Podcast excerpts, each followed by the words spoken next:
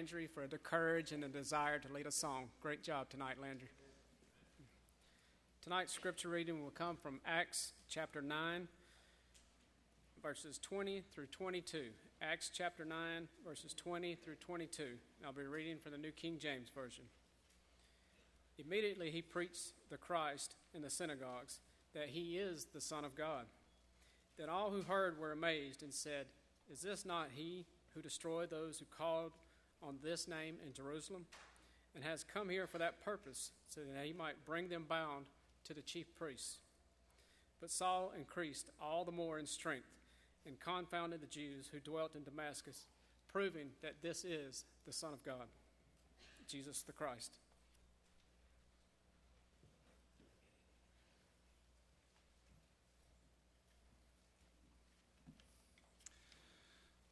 First of all, I'd like to commend Scott for having the courage to get up here and read Scripture.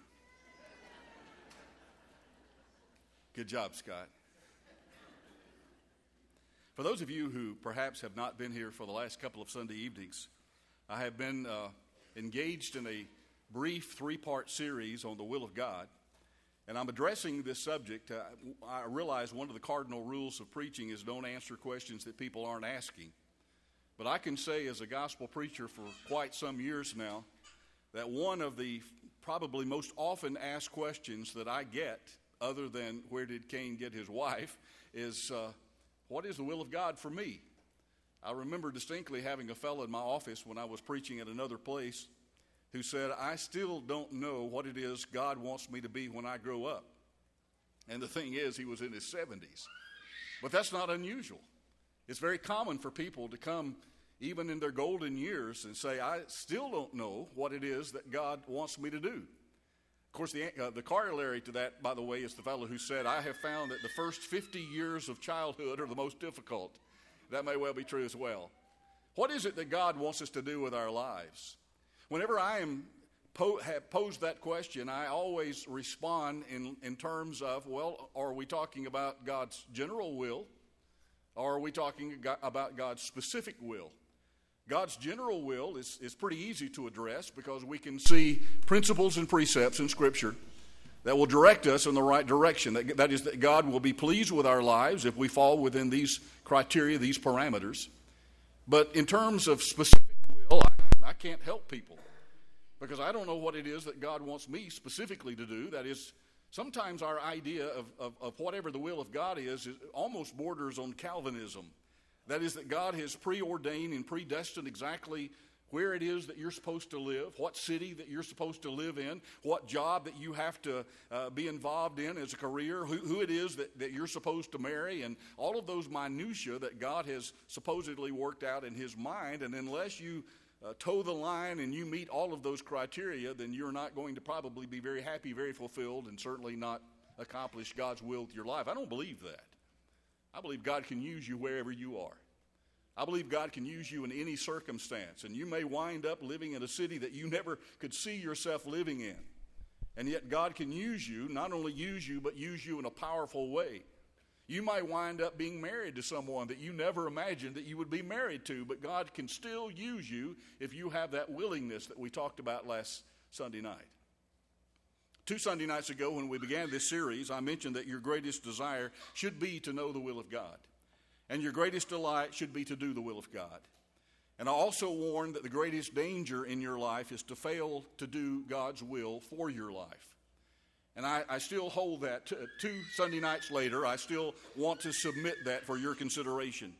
We also, last Sunday night, or no, maybe two Sunday nights ago, debunked six myths as it pertains to the subject of the will of God. I'm not going to go through those descriptions like I did last Sunday night in review, but I will mention that they were the map myth, the idea that God has a specific map laid out for you, the misery myth, the missionary myth, the miracle myth, the missed it myth, the idea that if God had a will for your life early on, but if you missed it, then sorry, it's too bad. You'll, you'll not be able to do His will later in life. And, and by the way, let me say again, as I repeated last Sunday night, it is never too late in your life to do the will of God. Please understand that. And the last myth that we spent some time debunking is the mystery myth. That is, that God plays some kind of celestial game with us that uh, He wants us to know His will, but He won't reveal it to us. And then he almost ends with that admonition of, but you better not miss it, kind of thing. And here we are befuddled and, and, and this spiritual conundrum, not knowing what it is he wants us to do. Last week we began considering some propositions, some principles, and we were drawing those from the book of Acts. You may want to turn to Acts chapter 9 because that's where we're going back to tonight. And we looked at the account of the conversion of Saul of Tarsus, and there's some principles, some propositions that we can glean from that narrative that I believe will help us to understand what God's will for Saul's life was, and then to extrapolate that and make application to our own lives. Principle number one is that God's will is promised. You may remember in Saul's situation, he asked, What is it that I'm supposed to do? Chapter 9, verse 6. And then the Lord says, Go into the city, and there it will be told you what you must do. And so God promised to Saul that my will is going to be made known to you, but you're going to have to go to the city before you'll find out what it is. Well, that promise was made specifically to Saul, and we acknowledged that in our study last Sunday night.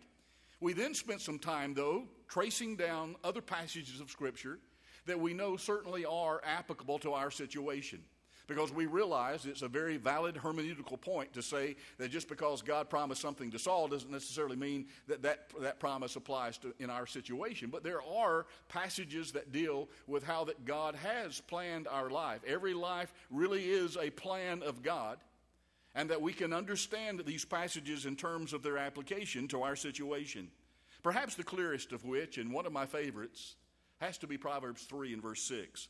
In all your ways, acknowledge him, and he will direct your paths. What a wonderful, wonderful promise that is. And then there were three things about the will of God that we mentioned. First, there's God's prevailing will. Second, there's God's permissive will. And thirdly, there's God's personal will. The third of those is the idea that this is, and it's a very biblical concept, that God is interested in us as individuals. He is interested in us as, as personal uh, parts of his spiritual kingdom, and that he has a plan and a purpose for our lives that no one can accomplish in exactly the same way. I, have said that oftentimes when I've preached on evangelism and soul winning, that there are people that, that you can reach with the gospel of Jesus Christ that nobody else can reach. You have a sphere of influence that is unique to your life and to your situation. Please understand that. I think it would make a difference if we realize that we are all uniquely gifted. And, and, Paul in Romans 12, 6 through 8 accommodates our individuality because he's saying that not all of us are, can do the same thing. We don't all have the same gift, we don't all have the same talents. I suspect that even if it didn't say that in Scripture, we would all come to that conclusion, wouldn't we? We know that that is really the strength of the body of Christ, at least in light of 1 Corinthians chapter 12, that we have different abilities, different gifts, and we have different spheres of influence. We can do things in a very unique way. We can reach people that nobody else could reach. Then we considered principle number two, which is that guidance is not only promised, but it is also provisional. That is, provided certain things occur, it is conditional in nature. First, there must be a willingness. Second, there must be a meekness. That is the idea are you teachable? Are you coachable? Third, there must be an openness. We must be open to God's leading wherever it might take us and whatever His will might be for our lives. And then, fourth, we talked about the need for yieldedness. It's not enough just to know the will of God, we also need to be willing then to yield to the will of Jehovah God in our lives. Tonight, I want to consider just one other additional principle as it pertains to the will of God for our lives. But I'm going to go ahead and warn you, it has four moving parts. And so we're going to stop on, on this last principle but we're going to talk about four aspects of this principle and, and hopefully make this come alive for us and make it sound very practical and very applicable, which it is. And then I want us to consider, finally, to sum up these three lessons, the subject of why is it important for us to know God's will? That is, what is our motivation for wanting to do His will in our lives? The third principle, and the last one we'll consider, is that guidance is not only promised and provisional, it is also practical. That is, what God has told us and the directions in which God has pointed us are very practical in nature. And I hope that each of us appreciates the value of the practicality of God's Word. There are times in a Bible class, every now and then from the pulpit, I will say that the book of James is my favorite book in the New Testament. And if we're in a Bible class and people can respond, I have sometimes heard the question, well, why do you think that is? Why, why, do you like the book of James more than any other book in the New Testament?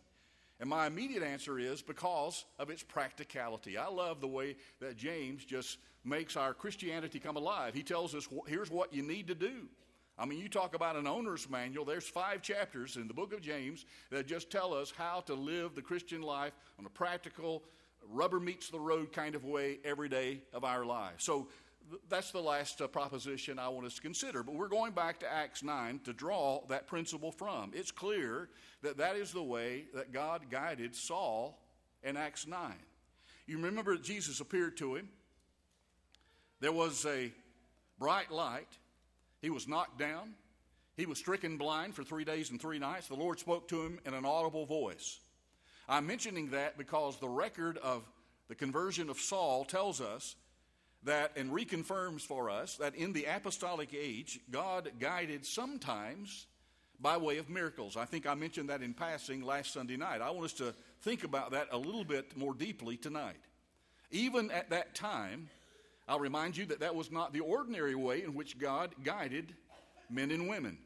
But God did at that time work supernaturally in visions and dreams and in miracles. Now, it's outside the scope of this particular lesson for us to talk about the design and the duration of the miraculous. But suffice it to say that while God still could operate miraculously today, He does not. That is not the way God has chosen to intervene in the lives of humanity. Miracles ceased when the last persons upon whom the apostles laid their hands to confer the gift of miracles when they died. And you might want to look at Acts 8 18 and 1 Corinthians 13, verses 8 through 10, and I think that you would come to the same conclusion. But having said that, I believe that we would all agree that this very direct operation of God in talking to and dealing with Saul on the road to Damascus was miraculous. That was not the normal way that God interacted with people. First, today, I want to suggest that we are guided by the Word of God. That probably comes as no surprise to you. And you would probably have been disappointed if I'd not added this to the list. I think last Sunday night I mentioned in 2 Peter chapter 1 verse 3 is where Peter says that God has given us all things that pertain unto life and godliness. And that's one of the reasons why you and I are so adamant, we're so convicted on our understanding of and our belief of the Bible as all that we need in order to make it from earth to heaven. I believe that we're all in tacit agreement on that point. And there are many passages of Scripture that we could look at in considering that point. But think about it. In Acts 9 here, in addition to appearing to Saul miraculously, God spoke directly to him. There was that bright light, and then Saul heard a voice, and it became clear that it was the voice of the Lord. And in response to Saul's question about who are you, Lord? Acts 9, verse 5 the, Then the Lord said, I am Jesus, whom you are persecuting. You can't get any more direct and personal than that. And Saul had already, I remind you, heard Stephen preach one of the greatest sermons ever preached. Back up two chapters, look at Acts chapter 7. Saul was there when Stephen preached the last sermon he would ever preach. Because I remind you that in that occasion, when the preacher got through with the sermon, they killed the preacher. Don't take that too far. But he was there. In fact, he was standing by the way, holding the cloaks of those who actually killed Stephen after he had preached that great sermon. I'm just saying that in that sermon, Saul was hearing about the Lord.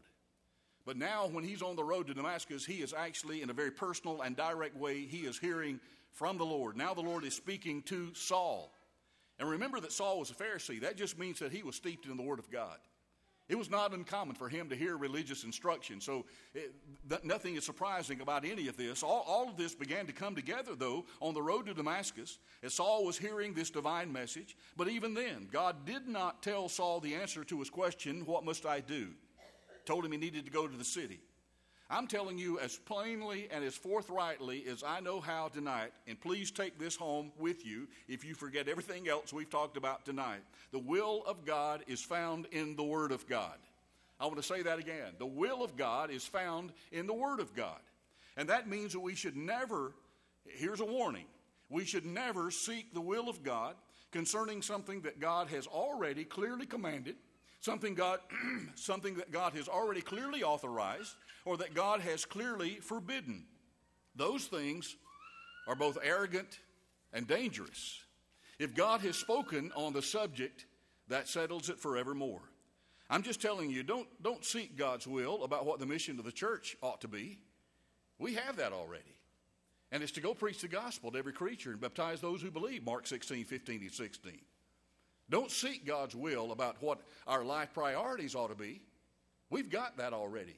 Seek you first the kingdom of God and his righteousness, and all these material things will be added unto you. Matthew 6 and verse 33. Don't seek God's will outside of Scripture about whether you should be faithful to your mar- marriage vows or not. No, we've already got that. God has clearly stated in His Word His will in regards to those areas of our lives. You see, it's both foolish and wicked to try to know the will of God apart from the Word of God. If God's Word has spoken on the subject, that settles it for eternity. If God has says it in His Word, you can mark it down, you can make out a deposit slip, and you can go and take it to the bank. That is God's will for you. And that was Paul's confidence, and it should be ours. That God has given us through His inspired word all that we need in order to know what to do in order to be saved, and then how to live as saved individuals to full spiritual maturity in Christ. That's 2 Timothy chapter 3, verses 15 through 17, if you want the Bible affirmation for it. Second, here's a second aspect of God's will that we're considering tonight, and that is we're also guided by the people of God. The Word of God and also the people of God. Have you noticed in your Christian walk that we are privileged to learn from other people? If you're smart, you do. If you're wise, you're going to learn from everybody that you can. I can remember sitting in a college class one time, in a Bible class, by the way. The man who happened to be the chair of the Bible department at the time told us preacher boys, because it was a class for preachers, he said, Pick a feather from every bird, and you'll be a wise man. That was his way of saying, Learn something from everybody. Learn something from everybody you meet, and then that will help you to understand and be, and be wise. So you're going to find that God will use other people to help you know His will for your life. And sometimes not just to reveal things that you didn't know before, but also to reaffirm certain convictions. Listen to Scripture in regards to Saul's situation. This is Acts 9, verses 10 through 12. The Bible says, Now there was a certain disciple at Damascus called Ananias. And to him the Lord said in a vision, Ananias, and he said, Here am I, Lord. So the Lord said to him, Arise and go to the street called Straight, and inquire at the house of Judas for one called Saul of Tarsus. For behold, he is praying. And in a vision he has seen a man named Ananias coming in and putting his hand on him so that he might receive his sight. Don't miss that. God clearly in that account was using Ananias as an instrument to make his will known to Saul. I want to broaden that for just a moment to our own situation. God has always used men and women to make his will known to man. Not even to the angels has he entrusted that holy task. Whenever God wanted his will known to lost humanity, he always used other people. Never angels, Never any other way, always through man has his word come. And then in Acts, the eighth chapter, you may remember that Ethiopian eunuch and the account of his conversion. And how that, that old boy was riding in a chariot, had already been to Jerusalem to worship, and he's traveling all of those hun- literally hundreds of miles back home, and, and he's using his time wisely. The Bible says he has his Bible open, even tells us where he was reading from. He was reading from Isaiah 53, and he was honest and humble enough to know that he didn't know everything. And so the Bible says that when Philip, as per the Holy Spirit's instructions, joined himself to that man in the chariot, he saw him reading from Scripture, and his first question here's a great opening question, by the way, if you're trying to begin a spiritual conversation. He asked the man, and you well know this Do you understand what you're reading? And you may remember that the eunuch's response was, How can I unless someone should guide me? I think that uh, only reaffirms the point we're trying to make. God can make his will known even through the wise counsel of other people. Here's an instrument of God, Philip, being used to bring the message to the Ethiopian eunuch. I'd like to think that God is using me right now to help you in terms of spiritual instruction. And you, in turn, can be used of God to help other people uh, not, just when you leave this church building, but also before you leave it. I, I love this congregation for a number of reasons, but one is it's so hard to get rid of you. I mean, in the best possible way. I mean, there are times when it's an hour or more before I, I vacate the building, and there are all, I don't think I've ever been the last, well, maybe a couple of times. I've been the last one to leave. There are pockets of people standing around talking and encouraging and, and, and well, yakking, but I mean, uh, but, but you're, you're here and you're fellowshipping, and sometimes there's some pretty intense spiritual conversations that are going on. But when we leave this place, we also need to understand that we are instruments of God to be used by Him to take His message to those who've never heard it. If you're a child of God right now, let me tell you something. You, at this moment, know more about the Word of God than 98% of the people who are walking around outside this church building. That's not bragging, but that is reality. Because many of you have grown up in, in, a church setting. You've sat in Bible classes. You've sat under spiritual instruction. And for that reason, you're often going to find the will of God in the context of a Bible believing church and with other believers in a very wonderful way. Now, we ought not to be willing only to share what we know with others in order to help them go to heaven. That's part of it. But we also need to be willing to stand on anyone else's shoulders if it will help us see further Note that God confirmed to Saul here in Acts the ninth chapter that the man who was coming to him, and, and don't you think that uh, otherwise Saul would have had needed to have asked for some ID? How do I know that you're come from God? But we have that specifically included in this narrative that, that this man who's coming to talk to you is from God. That just means he was sent from me. He came by way of my instructions. And I'm just saying, if you're getting instruction, if you're getting encouragement, if you're getting guidance from someone about matters of eternity, your soul is at stake. So listen and heed accordingly. You need to make absolutely certain that that person who is giving you instruction, who is giving you counsel, knows God's word and God's will himself or herself. Otherwise, the old axiom from Scripture about the blind leading the blind immediately comes to mind. Let me also say, thank God for people who can and will give wise counsel. Proverbs 24 6 says, For by wise counsel you shall wage your own war, and in a multitude of counselors there is safety. I believe it was Lee Iacocca when he was head of Chrysler Corporation, and they were doing very well back in the 70s or 80s, I suppose. But Lee Iacocca pretty much turned the Chrysler Corporation around, and, and they were actually making some money. But I remember in one of his biographies, someone asked him what was the key to his success in business. He said, Oh, that's easy. You just surround yourself with people who are smarter than you. And I think there's a lot to be said spiritually for that as well, isn't it? We don't know everything there is to know. People have studied parts of the Bible that we've never even looked at. They have knowledge and instruction and wisdom that can help us in our Christian walk. We would do well to listen to them and to heed that counsel. So don't get so arrogant that you can't learn from other people. Third, we're also guided by the wisdom of God. And you may think that's a redundant point, but let me point out some things in which this differentiates from, from the other things that we've already said. Notice there in Acts 9, specifically in verses 20 through 22, the Bible says, and I'm just kind of boiling it all down for right now immediately he, that is Saul, preached the Christ in the synagogues that he is the Son of God. Now, I realize how synopsized this account of Saul's conversion is while uh, other authors perhaps would have used chapters and maybe even entire books to tell us how that Saul was approached by the Lord himself on the Damascus road and all of the things that were involved in that. We just got a few few brief verses in Acts the ninth chapter that tell us about how the greatest gospel preacher of all time other than Jesus himself came to be a champion of the faith.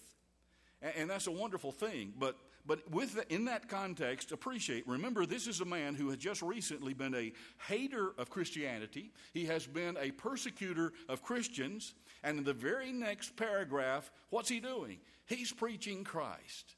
Isn't that wonderful? Aren't there wonderful lessons that come from that example? That is the transforming power of the Word of God, folks. That's what God's message can do in the hearts of men and women. Look at the next verse. And then all who heard were amazed. That is when they heard this Saul preaching. Otherwise, back up two verses, and you would have had these people running for the hills when they heard that Paul is in, or Saul is in town. But now, then all who heard were amazed and said, Is this not he who destroyed those who called on this name in Jerusalem? And has come here for that purpose, so that he might bring them bound to the chief priest? But Saul increased all the more in strength and confounded the Jews who dwelt in Damascus, proving that this Jesus is the Christ. I think it should be obvious at this point that Saul is now infused with the wisdom of God. Saul has a different understanding, he has a different worldview. I mean, his world has been set on its ear. And the Bible says in Ephesians 5 15 through 18, see then that you walk circumspectly, not as fools, but is wise, understanding, verse 17 says, what the will of the Lord is, and do not be drunk with wine, but be filled with the Spirit. James 1 5 says, If anyone lacks wisdom, let him ask of God, who gives to all men liberally and does not upbraid, and it will be given him. God is the one who gives out wisdom.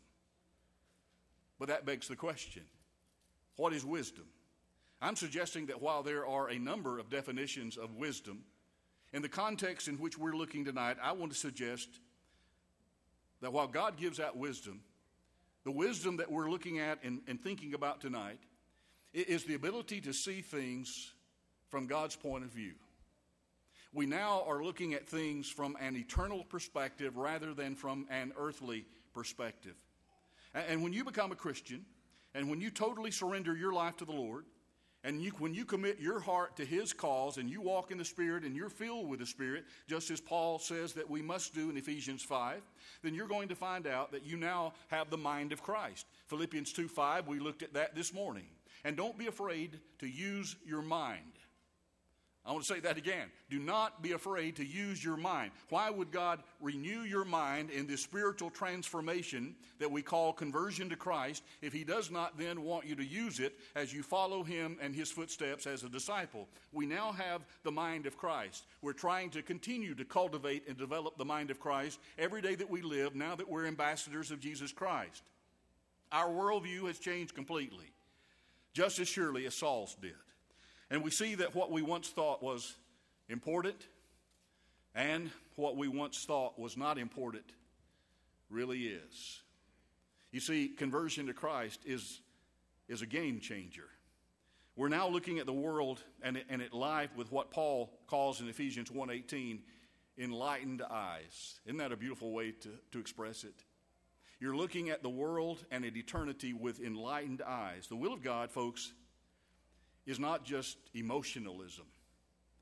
It isn't getting damp around the eyelashes and warm around the heart and getting goosebumps and liver shivers, as one old boy used to call it. No, it's just sanctified common sense, and it's ours for the asking. Get your motive clear, get your heart right, and then you do what you think is best and in line with what you've read in this owner's manual that we refer to as the Word of God. But again, don't be afraid to use your mind. Know that it's been transformed by redemption and by sanctification. You've got a different way of looking at things. Dr. J.I. Packer used to say that, and I'm quoting now wisdom is the power to see and the inclination to choose the best and the highest goal together with the surest means of attaining it. And that's exactly right. So always remember that James said if you need wisdom, God is the one to ask, and He will not scold you for asking. God will give you the wisdom that you need to navigate the waters of life. Fourth, we're guided by the providence of God. We've mentioned this in a couple of the previous lessons, but I need to end with a consideration of the providence of God tonight. In Acts in the ninth chapter, beginning with verse 23, you find out that when Saul was preaching Jesus, he runs into a great deal of difficulty. Now, let me stop and take one half step back for a moment, because again, this is a synoptic account of the conversion of Saul. And isn't it amazing that in the same chapter in which Saul is converted, uh, you find him then preaching Christ, convincing people, confounding the Jews with his words that Jesus really is the Christ, the very thing that he's been opposing for the, uh, the balance of his life up to that point. But here, still in Acts, the ninth chapter, Paul is out preaching and he gets into trouble. Isn't that a microcosm of the Christian life? If you, if you live right, you're going to get in trouble sometime. I'm here to tell you that Jesus did not come to get us out of trouble. He came to get in trouble with us and to see us through to the end of the battle. It does not mean, though, that Saul was no longer operating within the will of God. Some people would look at that superficially and say, well, if he got into trouble, that means he wasn't no longer doing God. No, no, no, no. Oftentimes, doing the will of God is what will get you into trouble. So just go into it with your eyes open if you're thinking about becoming a Christian. That's not bad, by the way. That's, that's a very good thing. So don't get the idea that if you get into the will of God, is all going to be all honey and no bees for the rest of your natural life. Here's what the Bible says about Saul's troubles. Now, after many days were passed, the Jews plotted to kill him. But their plot became known, this is 23 through 25, became known to Saul, and they watched the gates day and night to kill him, and the disciples took him by night and let him down over the wall in a large basket. Can you imagine that scene playing out? Here's this great Saul. And, and remember, before all of this, he was a big shot, had the equivalent of three PhDs, and here he is in a basket being let down over the wall. And you have to wonder, with the immediacy of all of these things transpiring when that short period of time, did Paul ever ask himself, What have I signed on for? What have I gotten myself into? But I don't believe he ever asked himself that question. He was willing to pay whatever price was necessary. So here's, here's this scholar being let down over the wall in the basket. You can imagine the humility of the thing, and yet he's doing all of that within the framework of the will of God for his life. He's doing exactly what God now wants him to be doing. We're talking about the providence of God here. And the point that I'm trying to make is this there is a God who watches over the affairs of men and women, even in our day, in the 21st century, 2,000 years later. They planned to kill Saul, but God let him know about their plans. And so there is that unseen hand that guides. And that's the providential hand of God. One last question, because I need to sum this all up. All three lessons in one fell swoop. I could take all of these practical principles and put them into just one word. And it's going to sound rather simplistic when I say it, but I'm going to say it anyway. The will of God for your life is Jesus. Just Jesus. Now, that isn't pious talk, that isn't bumper sticker talk. The church, I remind you, is the body, Christ is the head. Is that right or wrong? That's right. Well, what is the will of, of my body? It's my head. I don't want my hand to have a will of its own. I don't want to wake up in the morning and, and my hand says, Good morning, Randy. Today I'm going to scratch your face. I'm going to put some food in your mouth. I'm going to write some letters for you. I'm going to come. No, I don't, I, I don't want my, my hand to wake up with its own agenda. I want my hand to do whatever my head tells it to do and whenever it tells it to do it. No, the will of Randy for his hand is his head. And so who is the head of the church? It's, it's Jesus. You take all of these things, whether it's the providence of God, the people of God, the Spirit of God, whatever it is, and you put one big overarching name above it, and, and it's just Jesus. That's what we talked about this morning. That's why it's so important that God's people in this church specifically be a Christ centered church. It's so important that our lives be Christ centered lives. Just, just fall in love with Jesus and say to Jesus what Saul said to Jesus Lord, what do you want me to do? And whatever it is, be willing then to do it. Now, he may use a lot of different ways to show you his will, but I'm telling you, the will of, of God for your life in a nutshell is Jesus. He's the Lord. He's the head of the church. And you're to surrender to Him in every aspect, in every nook and cranny of your life. Don't you think that's one of the reasons why in Matthew 28, when Matthew was giving his account of the Lord's Great Commission, he said, Here's what you need to do go make disciples, baptizing them in the name of the Father, the Son, and the Holy Spirit. And then he said, Teaching them to observe what? All things whatsoever I've commanded you, and then I will be with you always into the end of the world. A part of the evangelism teaching process when we're trying to talk people into becoming a disciple of Jesus Christ needs to be concurrent with the understanding that when you become a disciple, everything Jesus has commanded is going to be something that you will want to do in your life. When you find out what it is from your private study of God's Word, you're going to immediately say, That's what I need to be doing. Whenever you find out that this is in disaccord with the will of God, that this is displeasing to God, you're going to say, I'm going to leave that alone. Or I'm going to at least work on breaking that bad habit and replacing it with a good one. I want to do God's will with my life. Lord, what will you have me to do? Finally, let me just share, and I promise these are very, very brief, one sentence kinds of explanation. Three principles about the will of God that I think that you will be find universally true and workable. First of all, the will of God for your life is for your highest and greatest welfare. It is not something you have to do, it is something you get to do. Everyone, as I suggested in lesson one, would want to do the will of God if they just had enough sense to want it. If they really understood just how much God loves us and wants only what is best for us. Second, the will of God will never take you where the power of God and the grace of God cannot enable you and keep you. And third, and I want to end this with this one you are free to choose. You have always been free to choose. You will always be free to choose. God will not force His will upon you. You're free to choose His will, or you can reject His will. That's the way He wired us, that's the way He made us. What you are not free to do, listen to me, church, I'm not through.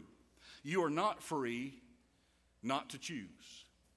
A choice must be made when we're confronted with the will of God. And yet you may adamantly say, But I won't choose. Guess what? You've just chosen. You made a choice. You see, you're free to choose. You're not free not to choose. And pay attention here. You're not free to choose the consequences of your choice. Whatever you choose in life, whether it's the will of God or outside the will of God, there will be consequences or blessings. You are not free to choose those. They are handed out. You make a choice, the choice chooses for you. You're free to jump out of a 20 story building if you want to, that's your choice. But then the choice chooses for you when you hit the ground. I hope you get what I'm saying. You are not free not to choose, and you're not free to choose the consequences of your choice. And I can't tell you how important and how practical that is. Over the years, I have talked to quite a number of people who have said, as, as Christians who found themselves outside the will of God, maybe with just one choice in their life, to say something along the lines of, This is not what I had planned, and this is not what I wanted. I had no idea that it would turn out like this. Just one action in their life changed the entire course of their life. And why is that? Because we're not, choo- we're not free to choose the consequences of our choices. That choice is made for us. So you really are the sum total of all your life choices. The wisest thing that you and I could do is what? Do what Saul did. Ask that first question that he asked when he was confronted with the Lord Lord, who are you? And then do yourself a favor and spend the rest of your life in this book finding out who He is. And here's God's guarantee the more you learn about Jesus by looking at this book, the more you'll love Him. And the deeper your conviction will grow that I want to do only what He wants for me. And then ask the second question that Saul asked, and that is, Lord, what do you want me to do? If you're outside of Christ tonight, that's clear. God wants you to be a part of His spiritual kingdom, His saved people.